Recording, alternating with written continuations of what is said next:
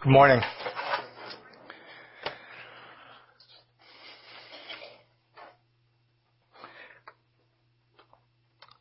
The Exodus from Egypt is the defining point in Jewish history.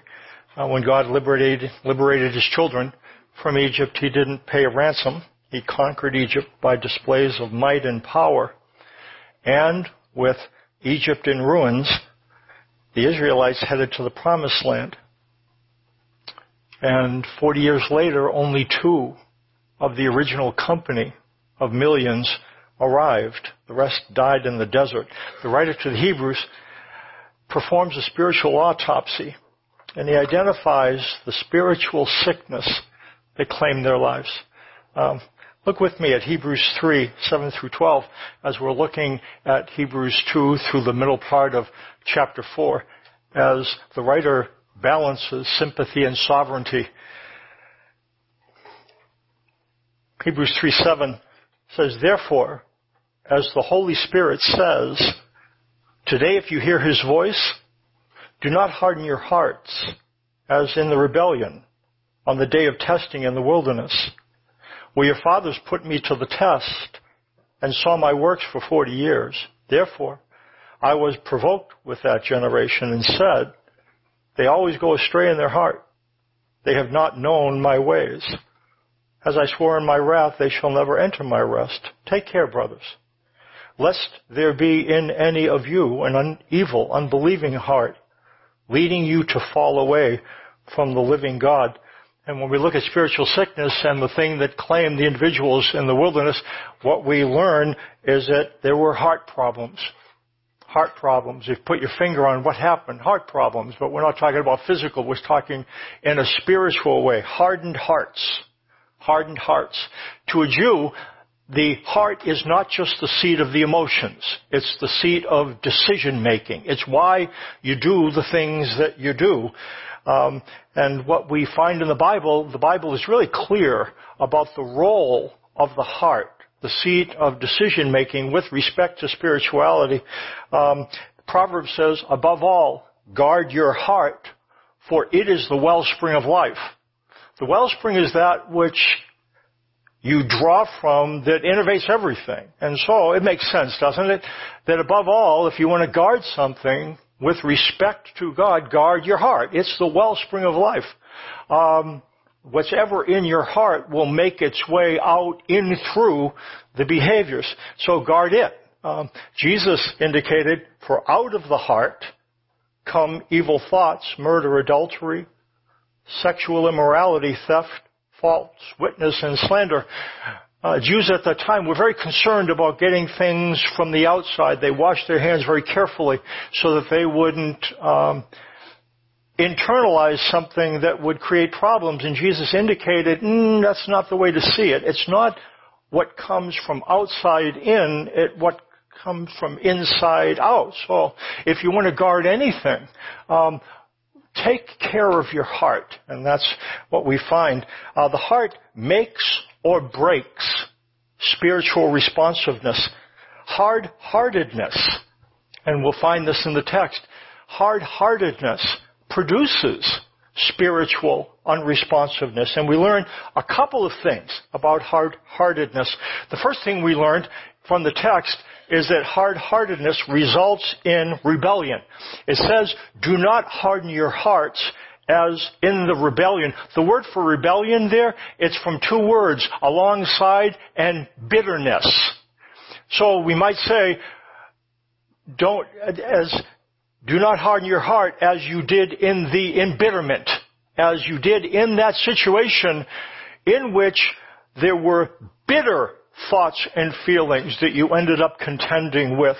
And a hard heart spews bitter words towards ourselves and towards others. That's one thing that we see. A hard heart produces bitterness. And what we find as well, a hard heart triggers testing. It talks about as in the time of testing in the embitterment. So there was not only rebellion and bitterness, there was testing. Testing begins with doubts about somebody's trustworthiness. That's where testing begins. Um, say if I was to, um, I'm going to pick on Brett. Brett is involved in um, managing the uh, the state of South Dakota, some of the funds that for the state. Is that correct, Brett? And so let's say that I determine that I think I'm going to ask Brett to manage some of my considerable portfolio. no, that's a lie. So we know that this is a, a joke anyway, so that just puts it in the realm of, yeah, this is, come on, Mikey. Anyway. So let's, let's just say I'm going to do that. And I hear something about Brett. Uh, somebody tells me that he's not as sharp. He's very sharp, by the way. somebody tells me, mm, not really. And so, I might come to him then, and if I'm in a position where I'm thinking about entrusting my portfolio to him, and if I have doubts about him, what I might want to do is, because I have doubts, set up a test, something that he could do that would allow my doubts to recede so that I would feel free. That's testing.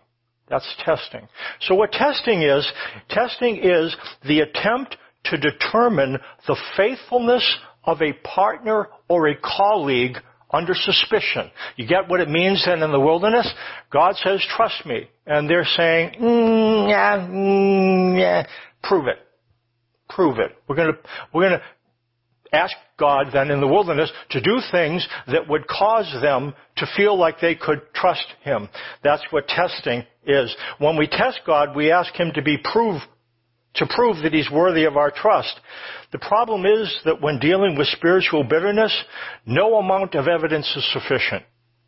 No amount of evidence can override the sense of doubt. You might submerge the doubt for a little while, but then it comes right back up to the surface. And as with anything, that comes close to addiction. That's the problem with it. You need more evidence to produce the same degree of submerging. So maybe God only has to provide one thing and then it goes, but then the next time he's going to have to do two things and then three. That's the way it is. When we depend on something from the outside to submerge something on the inside.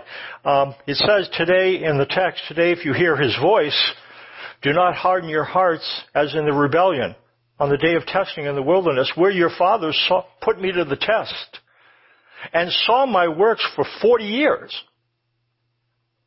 40 years, therefore I was provoked with that generation and said, they always go astray in their heart, they have not known my ways. 40 years of evidence did not overcome bitter hard-heartedness. It just wasn't able to do it.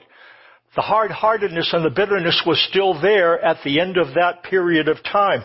The root of bitterness is deep.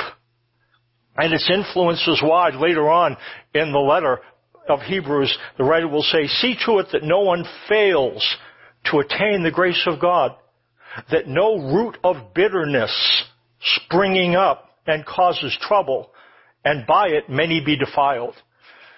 What else do we learn about hard-heartedness? The writer identifies what creates heart disease. We looked at what it leads to. It leads to embitterment. It leads to testing.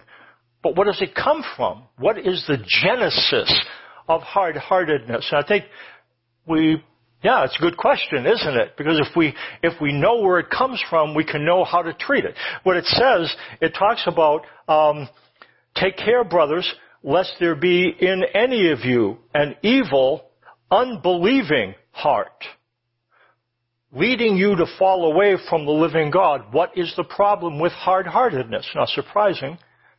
It's unbelief. It's unbelief. The Bible is very clear. Disbelief leads to disobedience. If you want to find the root of disobedience, you look in disbelief.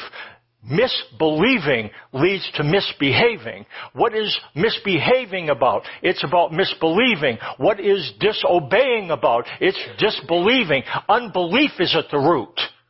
That's the root of hard-heartedness. So if we want to deal with hard-heartedness, we have to deal with unbelief because that's where it comes from. That's what the text indicates. Unbelief is about not believing in God's promises. God says, I'll do this. I don't know if you will. Therefore, I'm not going to trust you with my because I'm not sure you're going to come through.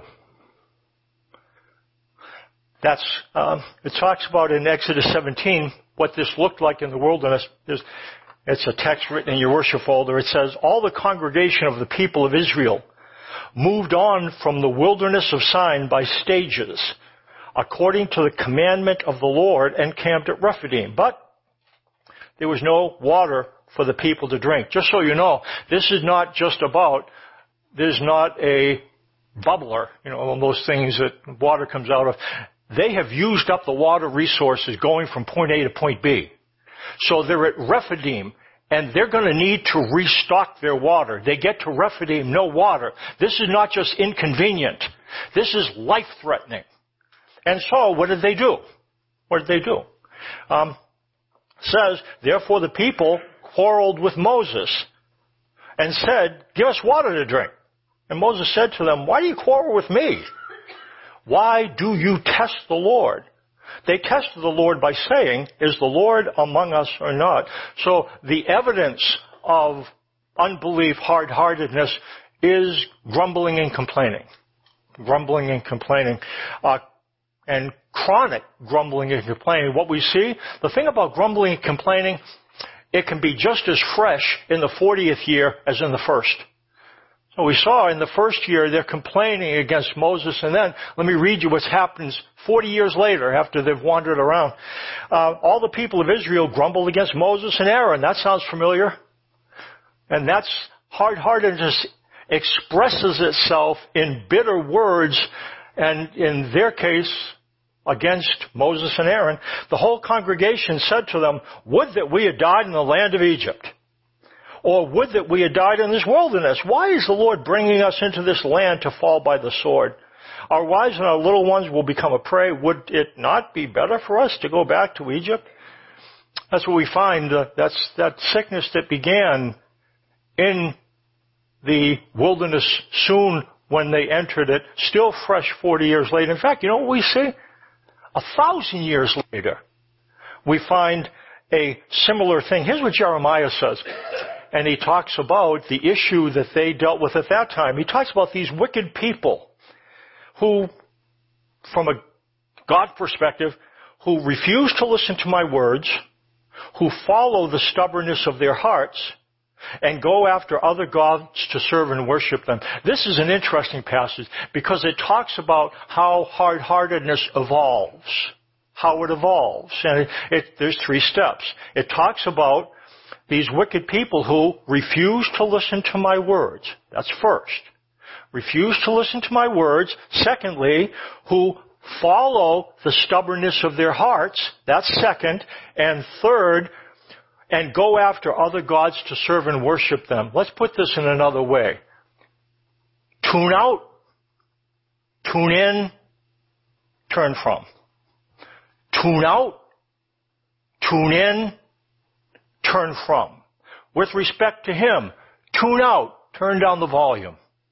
I'm not going to listen to what he says. I'm not going to listen to his promises. I'm going to tune him out. If I tune him out, then that leads to tuning in. I'm going to tune myself in. What do I want? What do I see? What do I think? And then tune out, tune in, and that leads to turn from. It doesn't just go, I'm going to go in this direction from God. It's not that fast. There's a process though tuning out, tuning in, turning from. That's what Jeremiah says. Dealing with hard-heartedness is tricky because the root cause gets buried. The root cause gets buried. People quarreled with Moses. Give us water to drink. But it really wasn't about Moses. Again, what they were doing, the cloud was moving them through the wilderness. I mean, when the cloud departed, they departed. When the cloud stopped, they stopped. Why did they stop in Rephidim? Because the cloud stopped. Was Moses directing the cloud? It wasn't like a balloon. You know, it wasn't like a big balloon that Moses had. You know, he has this balloon and he's walking along and he, I think we'll stop here. It was a big cloud and no strings attached. God was the one that was directing the cloud. So, who was their issue with? God. But who did they blame? Moses. That's what happening with hard-heartedness. The thing that's tricky is we tend to misdirect our real issues. They had issues with God, but they felt it's safer to download those issues on somebody a little bit safer, and so they downloaded them onto Moses. God was the one that was leading them. Again, the people of Israel moved on from the wilderness by stages according to the commandment of the Lord. They assumed that it was safer to blame Moses than to blame God. And they tested the Lord by saying, is the Lord among us or not? You know what God wants from us? To speak freely with Him. He wants us to treat Him as if He exists. We, if we fall into trouble, we don't want to be honest with God. We think He likes it better when we, God, thank you for the food, thank you for the, it's a wonderful life. Frism, rism, frism, rism, rism, frism, and then we'll blow somebody else out who lives next to us. Frism, rism, frism, rism, frism, rism, rism, frism. And oh God, thank you. yeah, I'm not talking to you. Frism, rism, frism, rism, rism. Not you. but God took that personally. Because He was the one that was leading them. And what He wanted, take me seriously. Take me seriously. I said I'd be with you in the wilderness, so if you're going to talk to somebody, talk to me. Am I, am I among you or not? And I think that's one of the things. He wanted openness. It says what we'll find in the text when we get to Hebrews 4. It says, approach the throne of grace with confidence. That word of confidence is a word we talk about, parrhesia. It's speaking freely. Approach the throne of grace speaking freely. God already knows what you think.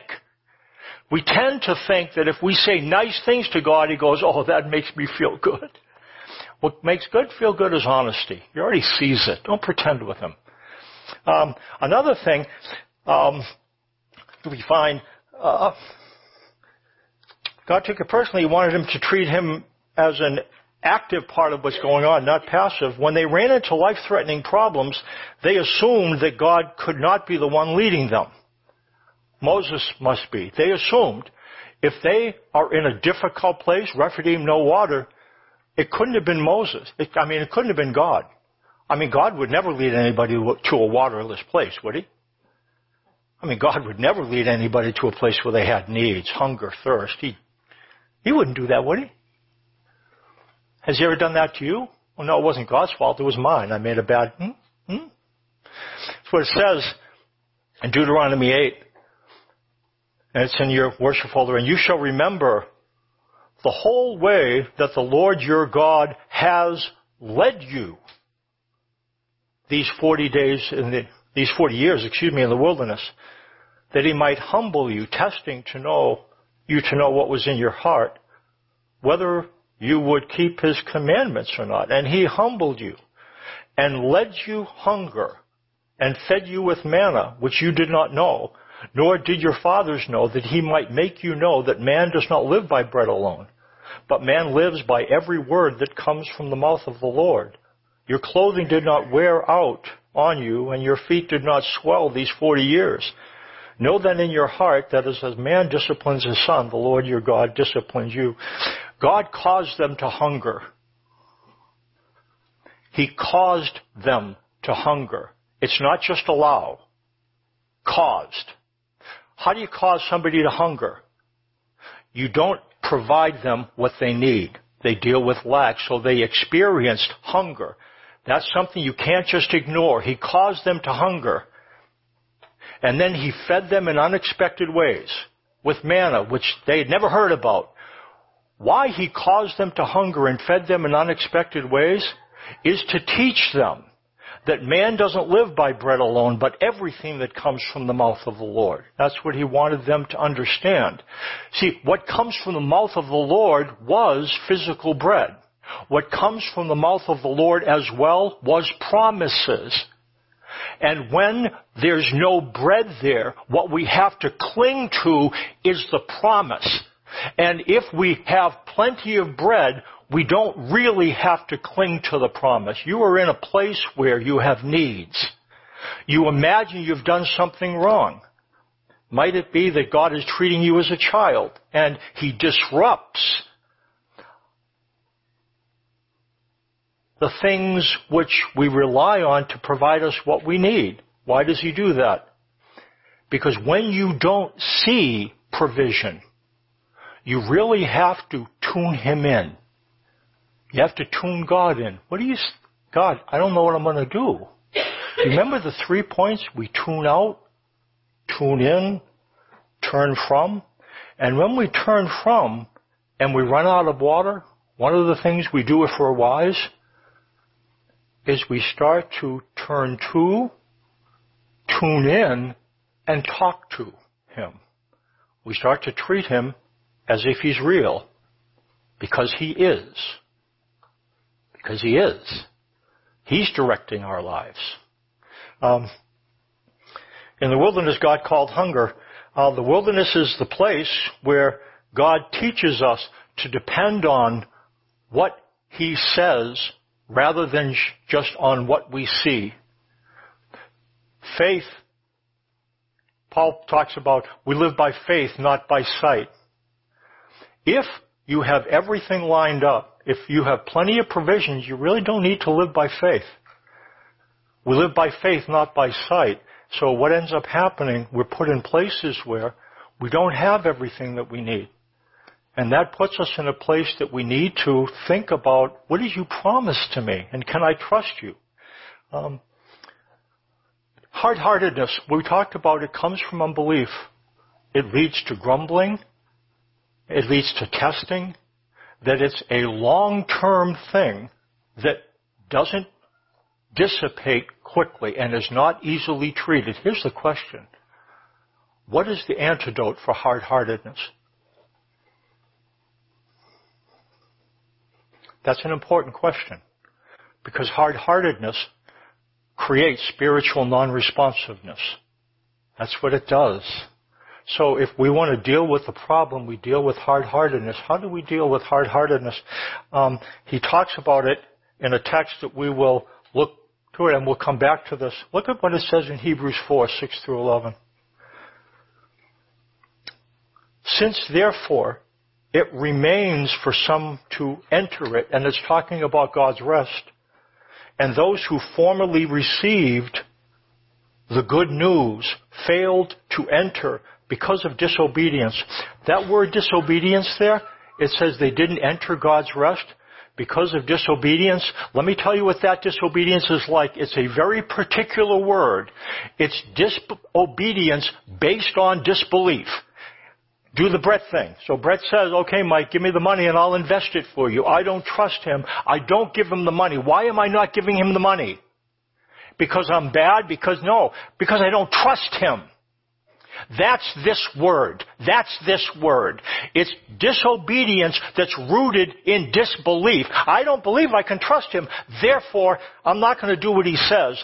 That's what this text is indicating.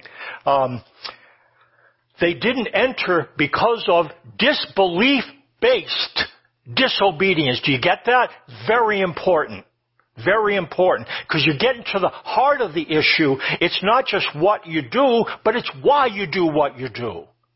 The fact is, disobedience comes from disbelief. Misbehaving comes from misbelieving. So we have to deal with the belief issue. That's critical to hard-heartedness. We deal with the belief issue. Um, he goes on, again he points a certain day today, saying through David so long afterwards in the words already quoted, Today if you hear his voice, do not harden your hearts. For if Joshua had given them rest, God would not have spoken of another day later on. So then, there remains a Sabbath rest for the people of God. You see, this isn't just about the wilderness. This is about now. And it's not about to the land of Canaan. It's about there is a place of rest that we can enter into now. There remains a rest for the people of God. God extends it. How do we enter it?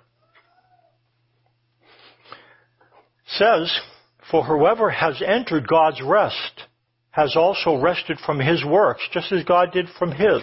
Let us therefore strive to enter that rest, so that no one may fall by following the same sort of disobedience. Today, if you hear his voice, do not harden your hearts. Let me tell you step one. Hear his voice. That's step one. If you hear his voice, don't harden your hearts. What is he saying? What is God saying? You know what he's saying? Enter my rest. Enter my rest. Enter my rest. Enter my rest. Enter my rest. That's what he's saying. In the context, that's what he wanted for them. Enter my rest. Um, okay, seems simple enough. Enter rest. I got my folks an anniversary card, not my finest moment. Had two really fat orangutans on the cover. re- it, and then it said, it's not that we're getting old and fat. You open up, it said, we've developed powerful muscles that enable us to sit for long periods of time without tiring. Happy anniversary. yeah. Uh-huh. Uh-huh. Not my finest moment. Um, we learn something important about entering God's rest. And we'll say this a couple times. This is really important. We enter God's rest. He does not enter our restlessness. We enter God's rest. He doesn't enter our restlessness. And we enter His rest as we are with all our issues. We enter His rest with our doubts. We enter His rest with our concerns because it's in His rest that hard-heartedness is dealt with. It's in His rest that belief gets fixed that believing gets fixed, that our heart softens. If you try to soften your heart, you will not do it. You can't. Forty years into the wilderness, miracles, all kinds of things, their heart was just as hard. What do we do to deal with a hardened heart? We enter God's rest. That's what we do. And we're going to talk about that. What does that mean? How do we do that? That's what we've got to understand. Um, we enter God's rest. He doesn't enter our restlessness. Rest is what God has experienced since the seventh day of creation. It says, for whoever has entered God's rest has also rested from his works as God did from his. Rest is where God lives. Rest is what God experiences and has been experiencing. Rest is the realm of finished work. Rest is where God lives. It's not what God gives. You know what God is asking you to do? He's not asking you to make rest happen. He's asking you to enter His rest because the fact is, and this is tricky, but I think it's true, what do you imagine God's doing right now? I mean, we all know that Sunday is a really tough day for God. We knew, we heard it growing up. God hates it when you run in church. And you know, gee whiz, I mean, Sunday must be the worst day possible because God hates it when kids run around in church. I, I'm just kidding. He really doesn't. But, but that's what we might have heard. God hates it when you run in church. And so, I mean, God really just must be beside himself. You know, there's kids running all over the place and we laugh. We laugh. But certainly God is beside himself because of the state of the world. Certainly God is fretting and fuming, right? He couldn't be at rest, could he? He's not that sovereign, is he? He certainly must be going crazy because of the conservative agenda. or the liberal agenda. Is it possible that God is resting and has been resting for a long time? You know what rest is? The prerogative of being divine. Rest is the prerogative of divinity. God is powerful enough. Guess what? He is resting. He's not really concerned. He's not sweating. He's not wringing his hands. And you know what he wants you to do? He wants you to enter that and sit with him. David told me a story once. I forget. I think it was a nephew. I really like this story. Was it a nephew, Dave? There was, there was a nephew. He got his head caught in the slats of a bed. And, and Dave, he was trying to help him so that he would know. He said, turn your head, but he, he just, and it was really hard because he was really afraid. And I like, so what he did, David went underneath the bed and he put his head up through the slat and he looked at him eyeball to eyeball. And he said, okay, now I want you to look at me. Let's do this together. You ready? Let's go like this. And he managed his head out of the slat. You know what he asked him to do? Do you know what David did? You're stuck and you can't get out. You enter my rest because I'm, and there was, and he told me again another story similar. He's a scuba diver and when you're trying to supply oxygen to a diver whose oxygen supply has been compromised, what you do, and say you might be down very deep. What he told me is that you do is you get in front of the diver and then you're going to share the oxygen, but then what he does is look at me. Look at me, okay? And so when the diver who is panicked looks at him, he starts to attune himself to his breathing.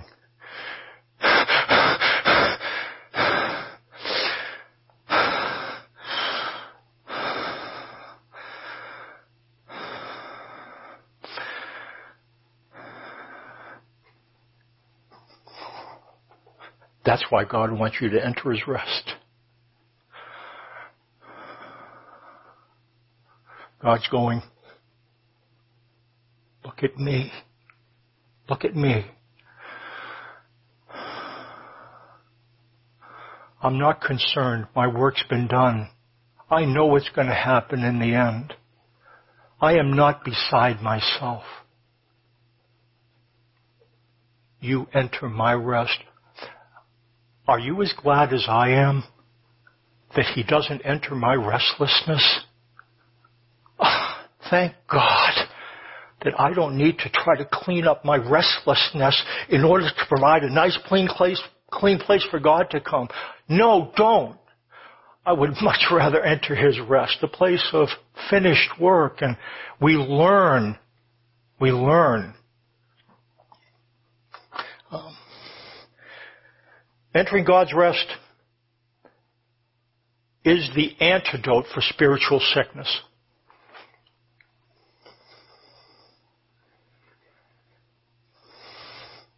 Entering God's rest is the antidote for hard-heartedness.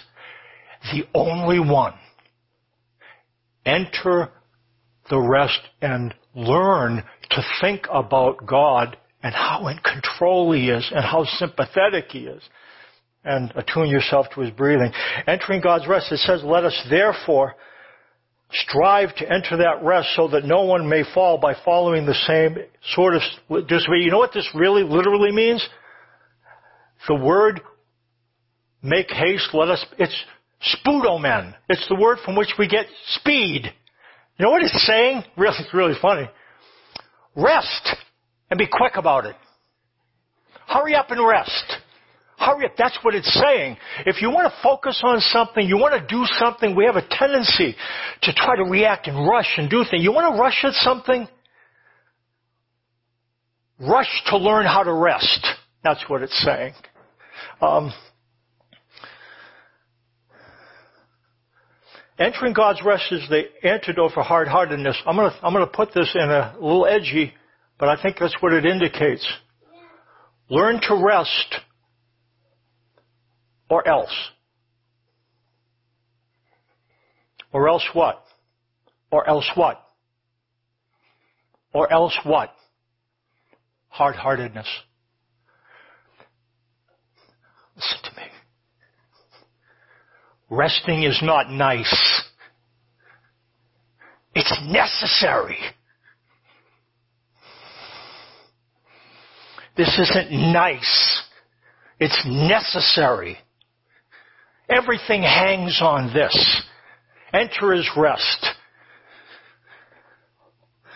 This is an extremely difficult lesson to learn. It's hard to apply because where God would have us apply it is in the wilderness. Everything's falling apart.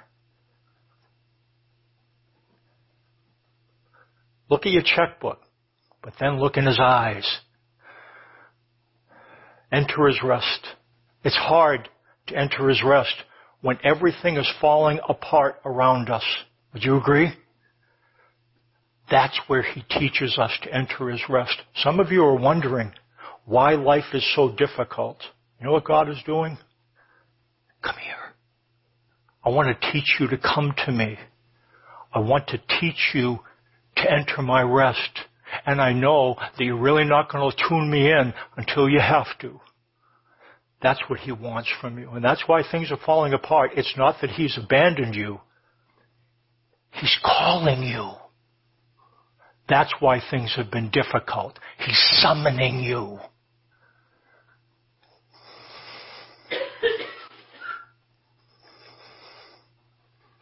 Enter my rest. That's what he's saying.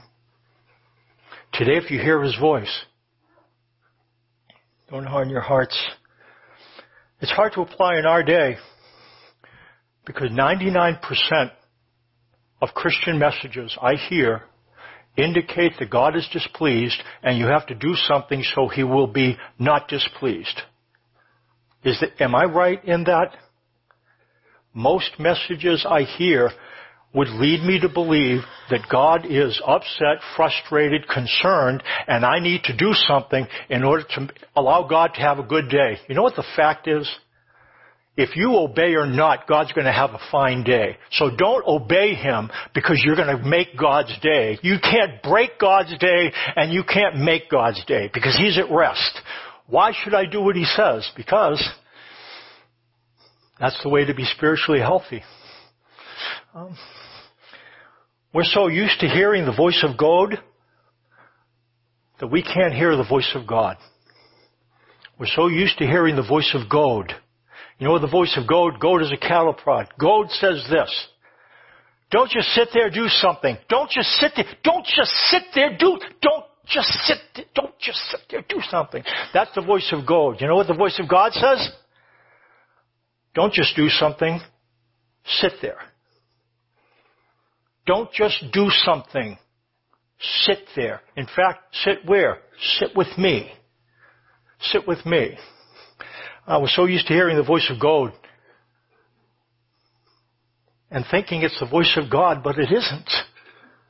God doesn't prod you. Doesn't goad you. I'm not sanctioning laziness. There's things to do. We don't have the ability to just coast. There's all kinds of stuff to do. But do this though. If you're going to ask somebody to do something, Say, you know what, here's what I need you to do. Don't do this. Don't do this. Don't say, don't wrap your desire in God's clothes. God needs you to do this. Don't do that. Because God does not need for them to do that. Don't do that. Again, if you have, okay, enter God's rest. If you have done that. Be careful. Be careful. Sometimes we wrap our desires in God talk because it gives it more weight. Don't do that. Don't do that because you're creating an impression that is not true. You, you get that? So we have to be active, but don't force people to be active and save God's reputation. Um, Sin, yeah, there's a lot of things. Influence, but don't fuse your desire with God's desire. I got a question.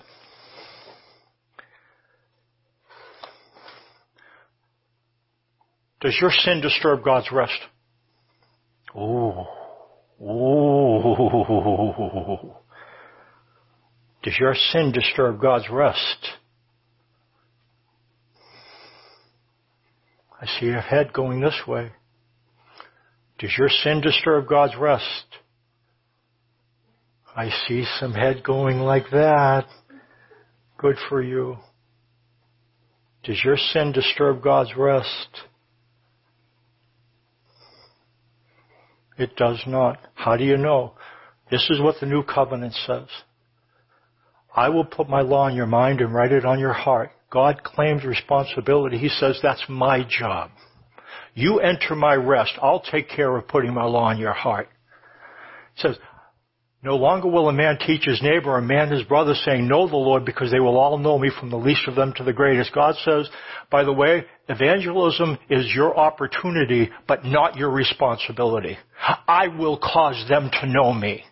No longer will a man teach his neighbor or a man his brother saying, know the Lord, because they will all know me from the least to the greatest. And you know what's interesting? When you stop feeling evangelism is your responsibility, when you tell somebody about God, there's good news. Get that. If you have good news, that's something you want to tell somebody. If you're obligated, you understand? And God says, I will forgive their wickedness. I will be hileos to their unrighteousness says. You know what hileos means? Gracious, favorable, benevolent, cheerful. Your sin does not impact God's day. And you know what would happen if we believe that?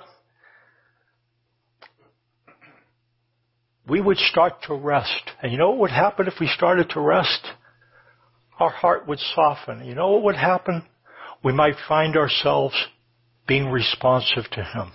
That's what this table is about. There's a table here and here. This is a feast that helps us think about the new covenant. And here's what the new covenant says. And by the way, when you go up and take the juice and the bread, would you do me a favor? Would you bring all your issues with you? Bring all your stuff. Bring all your fears. Bring all the questions that you have. Don't leave them underneath your seat because He wants you to enter His rest, not a reasonable facsimile of you. You enter His rest and you have questions. And you have doubts and you have restlessnesses. Thank God that He doesn't say He'll enter your rest. You enter His rest. Bring all your stuff with you. All of it and sit with Him. And you know what you'll find? Believing leads to behaving slowly, eventually. Uh, we're going to have some songs. Again, grab the bread and grab the juice. And I want you to think about God's rest. And I would, where are you? Say, God, would you help me to learn how to enter your rest? Go ahead and grab those. And I won't tell you when to take the bread and the juice, but sometime then we'll have a, a song.